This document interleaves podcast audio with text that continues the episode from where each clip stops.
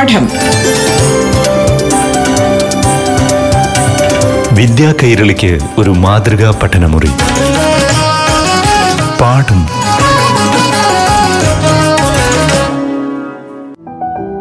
നമസ്കാരം പ്രിയ കൂട്ടുകാരെ. ഏവർക്കും പാഠം ക്ലാസ്സിലേക്ക് സ്വാഗതം. ഇപ്പോൾ ഏഴാം ക്ലാസ്സിലെ അടിസ്ഥാന ഗണിത വിഷയത്തെ ആസ്പദമാക്കി അധ്യാപകനായ ആദർശ് നയിക്കുന്ന ക്ലാസ് കേൾക്കാം. നമസ്കാരം പ്രിയപ്പെട്ട കൂട്ടുകാരെ. പാഠം റേഡിയോ ക്ലാസ് മുറിയുടെ പുതിയൊരു ഭാഗത്തിലേക്ക് കൂട്ടുകാർക്ക് സ്വാഗതം. നമ്മൾ കഴിഞ്ഞ ഭാഗങ്ങളിലൂടെ ഏഴാം ക്ലാസ് ഗണിത ശാസ്ത്രത്തിലെ നാലാം അധ്യായമായ ആവർത്തന ഗുണനം എന്നതിലെ ഹരണ നിയമം എന്ന ഭാഗവും അതിലെ പ്രവർത്തനങ്ങളുമാണ് പരിചയപ്പെട്ടത്. ഇന്ന് നാം പരിചയപ്പെടാൻ പോകുന്നത് മറ്റൊരു ഹരണം എന്ന ഭാഗമാണ്. വരൂ കൂട്ടുകാരെ നമുക്ക് ഒരുമിച്ച് പരിചയപ്പെടാം. പാഠപുസ്തകത്തിലെ അറുപത്തി ഒന്നാമത്തെ പേജിൽ മറ്റൊരു ഹരണം എന്ന ഭാഗത്തിൽ ചോദിച്ചിരിക്കുന്ന ചോദ്യം കഴിഞ്ഞ ഭാഗത്ത് നമ്മൾ പഠിച്ച ഒരു ചോദ്യത്തിന്റെ ബാക്കിയായിട്ടാണ്. രണ്ടേ കൃതി എട്ട് ഗുണം രണ്ടേ കൃതി മൂന്നിൽ ഒന്ന് എന്നതിന്റെ ഉത്തരം ആണ് ചോദിച്ചിരിക്കുന്നത്. അത് നമ്മൾ കഴിഞ്ഞ തവണ ചെയ്തതാണ്. രണ്ടേ കൃതി എട്ട് ഭാഗം രണ്ടേ കൃതി മൂന്ന് എന്ന് തന്നെയാണ് വരുന്നത്. നമ്മൾ ഹരണ നിയമം പഠിച്ച സ്ഥിതിക്ക് രണ്ടേ കൃതി എട്ട് ഭാഗം രണ്ടേ കൃതി മൂന്ന് എന്ന് പറയുന്നത് നമുക്ക് ചെയ്യാൻ പറ്റുന്നതേ ഉള്ളൂ. ഹരണ നിയമം അനുസരിച്ച് രണ്ടേകൃതി എട്ട് ഭാഗം രണ്ടേ കൃതി മൂന്ന് എന്ന് പറയുന്നത് രണ്ടേ കൃതി എട്ട് മൈനസ് മൂന്നാണ്. ഉത്തരം രണ്ടേ കൃതി അഞ്ച് എന്നാണ്. ഇനി അതിനെ തന്നെ മറ്റൊരു രീതിയിൽ ഇവിടെ ചോദിച്ചിരിക്കുന്നു. ഇതിൽ നിന്ന് രണ്ടേ കൃതി എട്ട് ഭാഗം രണ്ടേ കൃതി മൂന്ന് രണ്ടേ കൃതി അഞ്ചാണ് എങ്കിൽ ചോദിച്ചിരിക്കുന്നു രണ്ടേ കൃതി അഞ്ച് ഭാഗം രണ്ടേ കൃതി എട്ട്. എന്ന് പറഞ്ഞാൽ നമ്മൾ അവിടെ ഹരണ നിയമം എഴുതിയിട്ട് നമ്മൾ പറഞ്ഞായിരുന്നു എന്താണ്? എം എന്ന് പറയുന്നത് എന്നിനേക്കാൾ വലുതായിരിക്കണം. പക്ഷെ ഇവിടെ വന്നിരിക്കുന്ന എന്താണ്? ആദ്യത്തെ കൃതി എന്ന് പറയുന്നത് രണ്ടാമത്തെ കൃതിയേക്കാൾ ചെറുതാണ്. അങ്ങനെ വരുമ്പോൾ നമുക്ക് സ്വാഭാവികമായിട്ടും നമുക്ക് കുറയ്ക്കാൻ പറ്റത്തില്ല. അഞ്ചിൽ നിന്ന് എട്ട് നമുക്ക് കുറയ്ക്കാൻ ബുദ്ധിമുട്ടാണ്. പകരം എട്ടിൽ നിന്ന് അഞ്ച് കുറയ്ക്കാനാണെങ്കിൽ നമുക്ക് ചെയ്യാൻ പറ്റും. അങ്ങനെ വരുന്ന ചോദ്യമുണ്ടെങ്കിൽ നമ്മൾ ചെയ്യേണ്ട രീതി ഇത്രയേ ഉള്ളൂ. രണ്ടേ കൃതി അഞ്ചേ ഭാഗം രണ്ടേ കൃതി എട്ട് എന്നാണെങ്കിൽ ചെയ്യേണ്ടത് നേരത്തെ ചെയ്യുന്ന പോലെ തന്നെ ഹരണ നിയമം അനുസരിച്ച് രണ്ടേ കൃതി എട്ടും ഭാഗം രണ്ടേ കൃതി അഞ്ച് ചെയ്യുന്നത് പോലെ തന്നെ ഉത്തരം കാണുക. ചെയ്തിട്ട് എന്ത് ചെയ്യുക? ആ കിട്ടുന്ന ഉത്തരത്തിന് ഒന്നേ ഭാഗം ആ ഉത്തരം നൽകുക. ഇതാ ടെക്സ്റ്റിൽ നോക്കുകയാണെങ്കിൽ നമുക്ക് ചോദ്യം പറഞ്ഞിട്ടുണ്ട്. രണ്ടേ കൃതി അഞ്ച് ഭാഗം രണ്ടേ കൃതി എട്ട് എന്നത് ഒന്നേ ഭാഗം രണ്ടേ കൃതി മൂന്ന് എന്നാണ്. അപ്പോൾ നമുക്ക് ഉത്തരം കാണുമ്പോൾ എട്ടും അഞ്ചും കുറച്ച ഉത്തരം തന്നെയാണ് കിട്ടിയിരിക്കുന്നത്. പക്ഷേ എന്തും കൂടെ വന്നു? ഒന്നേ ഭാഗം ആ ഉത്തരം എന്ന് അങ്ങനെയാണെങ്കിൽ മറ്റൊരു ചോദ്യം ചോദിച്ചിരിക്കുന്നു. ഏഴേകൃതി രണ്ടേ ഭാഗം ഏഴേകൃതി ആറ്. ഇവിടെ ചോദിച്ചിരിക്കുന്നു ഏഴേകൃതി ആറിനെ ഒന്നേ ഭാഗം ഏഴേകൃതി നാല് കൊണ്ട് ഗുണിച്ചാൽ കിട്ടുന്ന ഉത്തരം ഏഴേകൃതി രണ്ടാണ് അതിനെ മറ്റു രീതിയിൽ പറഞ്ഞാൽ ഏഴേകൃതി രണ്ടേ ഭാഗം ഏഴേകൃതി ആറ് എന്ന് പറയുന്നതിന്റെ ഉത്തരം എന്ത് വരും? ഒന്നേ ഭാഗം ഏഴേകൃതി നാല് എന്ന് ഇതിനെ നമ്മളൊരു പൊതുവായിട്ടുള്ള രീതിയിൽ പറഞ്ഞാൽ എക്സ് പൂജ്യമല്ലാത്ത ഏത് സംഖ്യ ആയാലും എം കോമ എൻ എന്നിവ എം ചെറുതാണ് എൻ ആയ ഏത് രണ്ട് എണ്ണൽ സംഖ്യ ആയാലും എക്സ്കൃതി എം ഭാഗം എക്സ്കൃതി എൻ എന്ന് പറയുന്നത് ഒന്നേ ഭാഗം എക്സ് കൃതി എൻ മൈനസ് എം ആണ്. തുടർന്ന് അതുമായിട്ട് ബന്ധപ്പെട്ട ചോദ്യങ്ങളാണ്. ചോദ്യങ്ങളിൽ പറഞ്ഞിരിക്കുന്ന ഒന്നാമത്തത് ലഘൂകരിക്കുക. അവിടെ വന്നിരിക്കുന്ന ആ ആറ് ചോദ്യങ്ങളും നമ്മൾ പഠിച്ച മൂന്ന് നിയമങ്ങൾ വെച്ചുകൊണ്ടാണ്.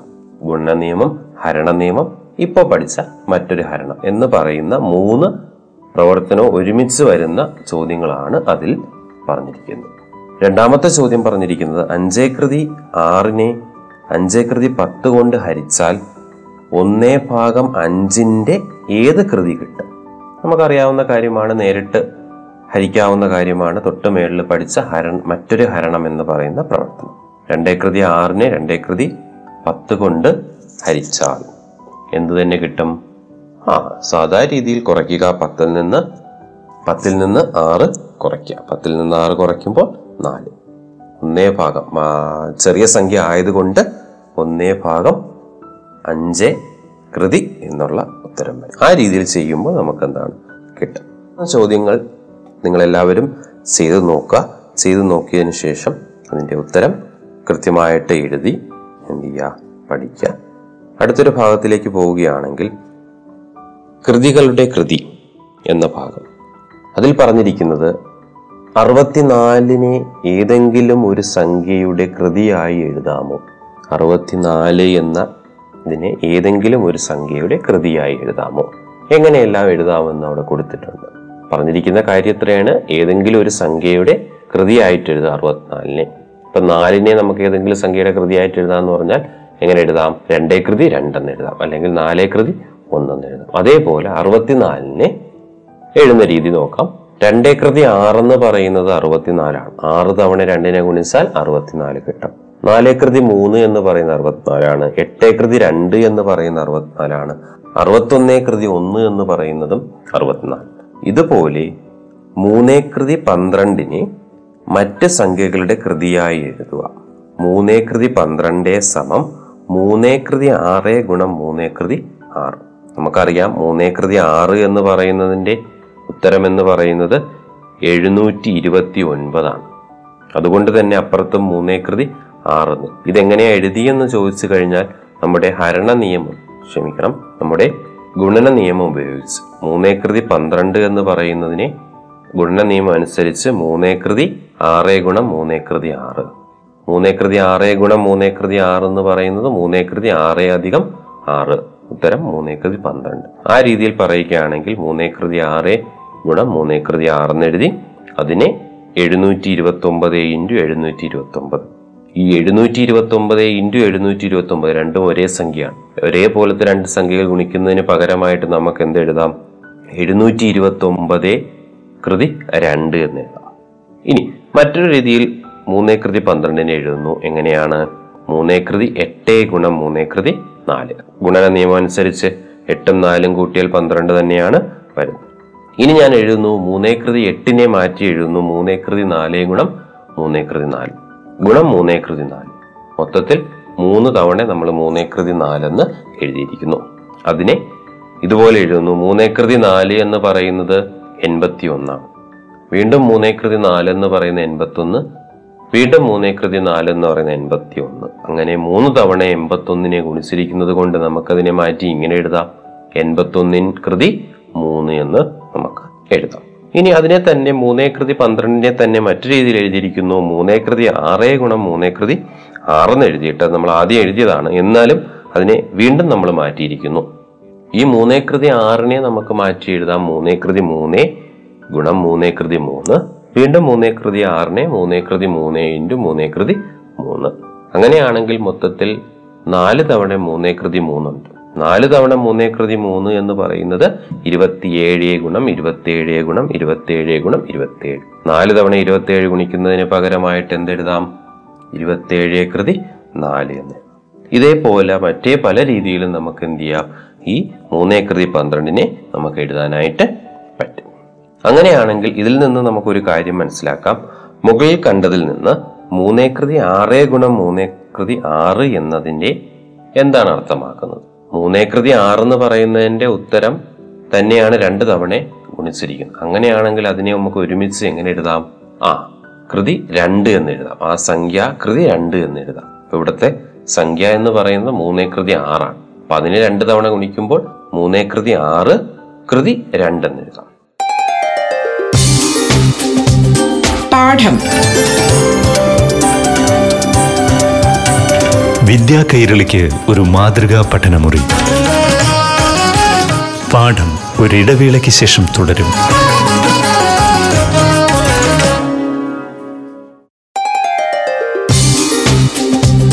പാഠം.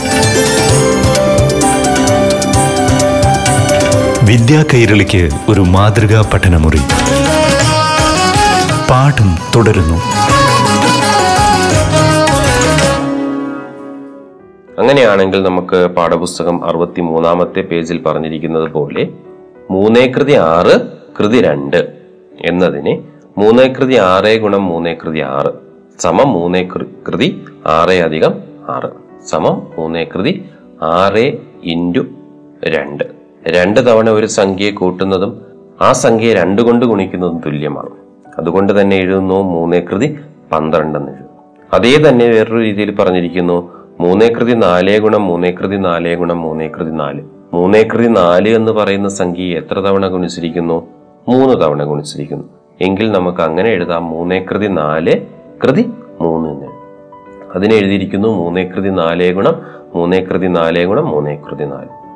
ഗുണന നിയമം അനുസരിച്ച് മൂന്നേ കൃതി നാലേ അധികം നാലേ അധികം നാല്. ഉത്തരം മൂന്നേ കൃതി നാലേ ഗുണം മൂന്ന്. വീണ്ടും അതിന്റെ ഉത്തരമായിട്ട് എഴുതിയിരിക്കുന്നു മൂന്നേ കൃതി പന്ത്രണ്ട്. തുടർന്ന് ചെയ്യുകയാണെങ്കിൽ ഇനി ഭിന്നസംഖ്യയുടെ കാര്യവും നമുക്ക് അവിടെ പറഞ്ഞിട്ടുണ്ട്.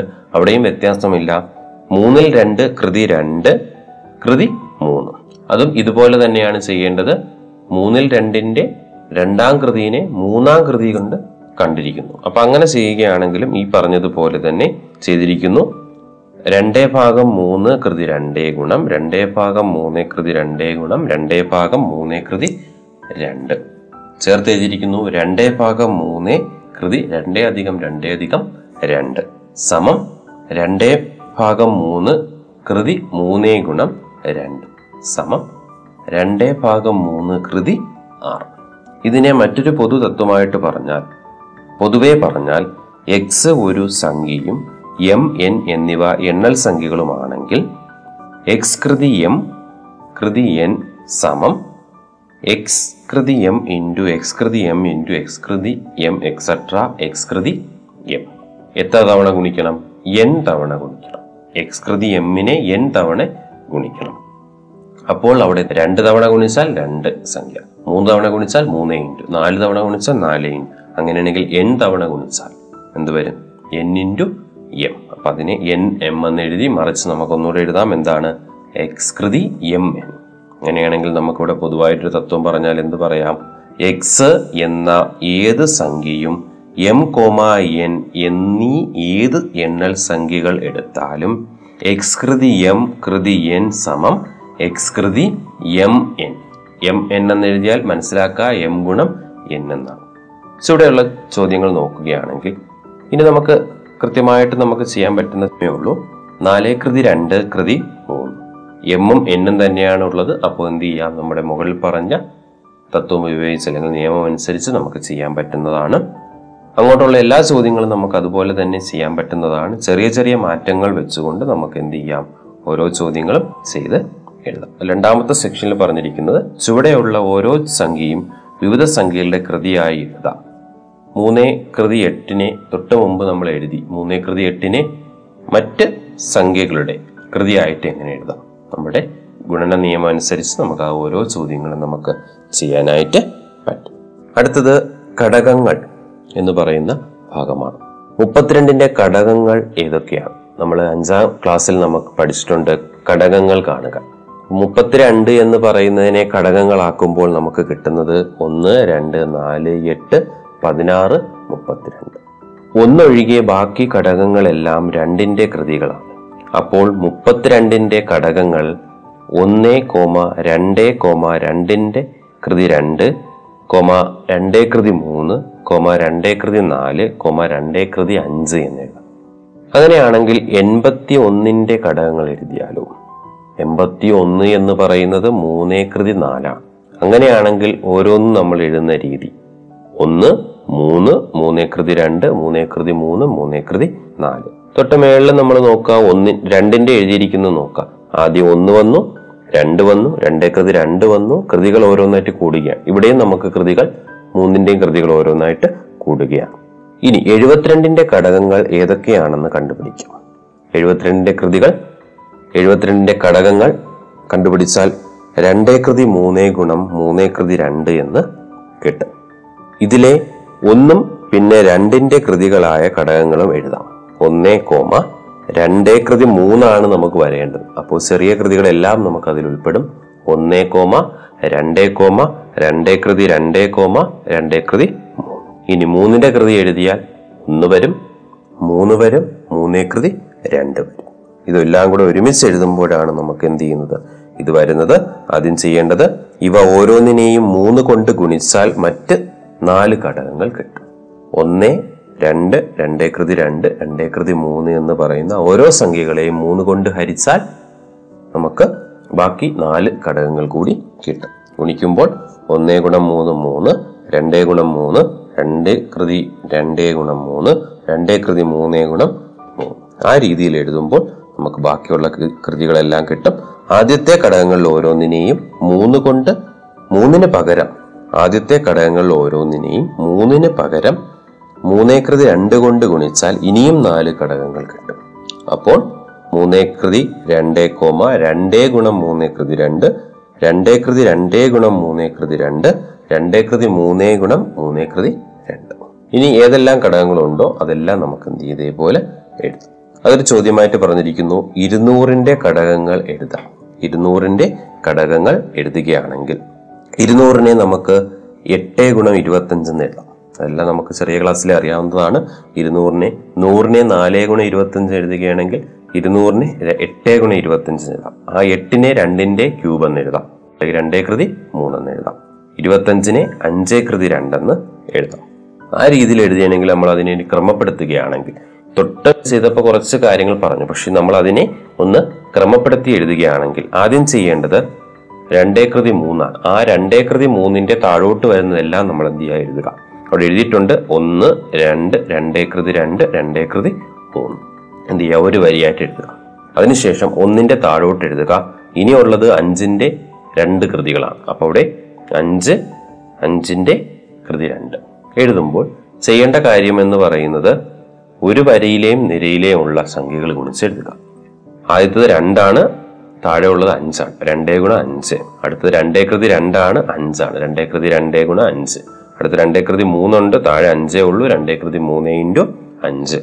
അടുത്തത് വരുമ്പോൾ രണ്ടുണ്ട് ഇവിടെ അഞ്ച് കൃതി രണ്ടാണ് രണ്ടും അഞ്ച് കൃതി രണ്ടും. രണ്ടിന്റെ രണ്ട് രണ്ടാമത്തെ കൃതി. രണ്ടേ കൃതി രണ്ടേ ഗുണം അഞ്ചേ കൃതി രണ്ട്. അടുത്തത് രണ്ടേ കൃതി മൂന്നേ ഗുണം അഞ്ചേ കൃതി രണ്ട്. അങ്ങനെയാണെങ്കിൽ ഇതുപോലെ തന്നെ ചോദ്യങ്ങൾ എഴുതുകയാണെങ്കിൽ നമുക്കിവിടെ ഒരു കാര്യം ശ്രദ്ധിക്കേണ്ടതെന്ന് വെച്ചാൽ ഈ പട്ടിക വരയ്ക്കുമ്പോൾ നമുക്ക് അവസാനം കിട്ടുന്ന ഉത്തരമായിരിക്കും നമ്മുടെ സംഖ്യകളുടെ കൃതി എന്ന് പറയുന്നത്. മറ്റൊരു ചോദ്യം പറഞ്ഞിരിക്കുന്നു ഇരുന്നൂറ്റി നാൽപ്പതിനെ ഇതേപോലെ ഘടകമാക്കിയാലോ? ഇരുന്നൂറ്റി നാൽപ്പതിനെ നമുക്ക് പതിനാറ് ഗുണം പതിനഞ്ച് എന്ന് എഴുതാം. അങ്ങനെയാണെങ്കിൽ പതിനാറിനെ രണ്ടേ കൃതി മൂ നാല് എന്ന് എഴുതാം. ഇരുന്നൂറ്റി നാൽപ്പതിനെ പതിനാറ് ഗുണം പതിനഞ്ച് എന്ന് എഴുതാം. ആ പതിനാറിനെ രണ്ടേ കൃതി നാല് എന്ന് എഴുതാം. ഗുണം പതിനഞ്ചിനെ നമുക്ക് കൃതിയായിട്ട് എഴുതാൻ പറ്റാത്തത് കൊണ്ട് മൂന്നേ ഗുണം അഞ്ച്. അത് രണ്ടും അഭാജ്യ സംഖ്യകളായിട്ട് എഴുതി. അതിനെയും പട്ടികപ്പെടുത്തുമ്പോൾ രണ്ടേ കൃതി നാലാണ്. അപ്പൊ അതിന്റെ താഴോട്ടുള്ള എല്ലാം വരണം. ഒന്ന് വരും രണ്ട് വരും രണ്ടേ കൃതി രണ്ട് വരും രണ്ടേ കൃതി മൂന്ന് വരും രണ്ടേ കൃതി നാല് വരും. താഴോട്ട് മൂന്നും അഞ്ചും വരും. പിന്നെ ഒരു കോളം വരുന്നത് മൂന്നേ ഗുണം അഞ്ച് എന്നുള്ളത് അന്ന് പാഠപുസ്തകത്തിലുള്ളതുപോലെ എന്ത് ചെയ്യാം? ചെയ്യുക. അതുപോലെ തന്നെ ചെയ്യാൻ പറ്റുന്ന കുറച്ച് ചോദ്യങ്ങളും കൂടി അതിൽ കൊടുത്തിട്ടുണ്ട്. അത് കഴിഞ്ഞതിന് ശേഷം അവസാനം കൊടുത്തിട്ടുണ്ട്. ചെയ്തു നോക്കാം എന്ന് പറയുന്ന. അതിലും കുറച്ച് രസകരമായിട്ടുള്ള ചോദ്യങ്ങളാണ് കൊടുത്തിരിക്കുന്നത്. അതും എന്ത് ചെയ്യുക? നിങ്ങൾ ചെയ്തു നോക്കുക. വ്യത്യസ്തമായിട്ടുള്ള ചോദ്യങ്ങളാണ് സ്വന്തമായിട്ട് ചെയ്തു നോക്കുക. ഏഴാം ക്ലാസ് ഗണിതശാസ്ത്രത്തിലെ നാലാം അധ്യായമായിട്ടുള്ള ആവർത്തന ഗുണനം എന്ന അധ്യായം ഇവിടെ അവസാനിക്കുകയാണ്. കൂടുതൽ രസകരമായിട്ടുള്ള പുതിയ പാഠഭാഗങ്ങളുമായി അടുത്ത ഭാഗങ്ങളിൽ ഒത്തുചേരാം. നന്ദി നമസ്കാരം. പാഠം. വിദ്യാ കൈരളിക്ക് ഒരു മാതൃകാ പഠനമുറി. പാഠം